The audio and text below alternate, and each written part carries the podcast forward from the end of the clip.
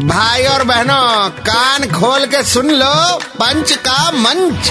अरे भैया red FM कौन बोलेगा? आ, रेड एफएम पे पंच का मंच तैयार है। आरजे नील चाहिए जिन्हें चाहिए ये पिछले पाँच छह महीने का लिस्ट है। इस पूरे टेन्योर में तूने अचानक अचानक जब भी छुट्टी ली ना वो सारे मंडे थे। क्यों? वो वीकेंड को ज़्यादा उल्टा पुल्टा खा लेते हैं तो मंडे को वो पे करना पड़ता है। अच्छा एक्सक्यूज है। अब तेरे लिए एक खुशखबरी है।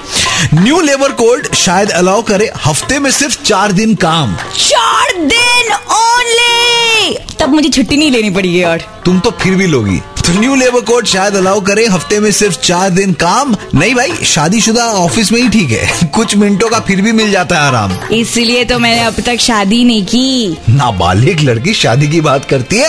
आई एम नॉट नाबालिग। ओके चार दिन वैसे लंबे वर्किंग आवर्स रहेंगे निचोड़े जाओगे। वो तो हम ऐसे ही निचोड़े जाते हैं। सो चार दिन वैसे लंबे वर्किंग आवर्स रहेंगे निचोड़े जाओगे।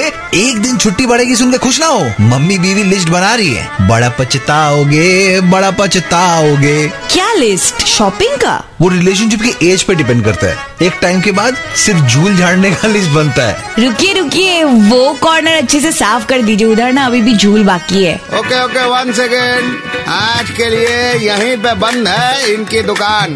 कल वापस आएँगे। लेकर मोर जहरीला सामान। तब तक 93.5 रेड एफएम बजाते रहो।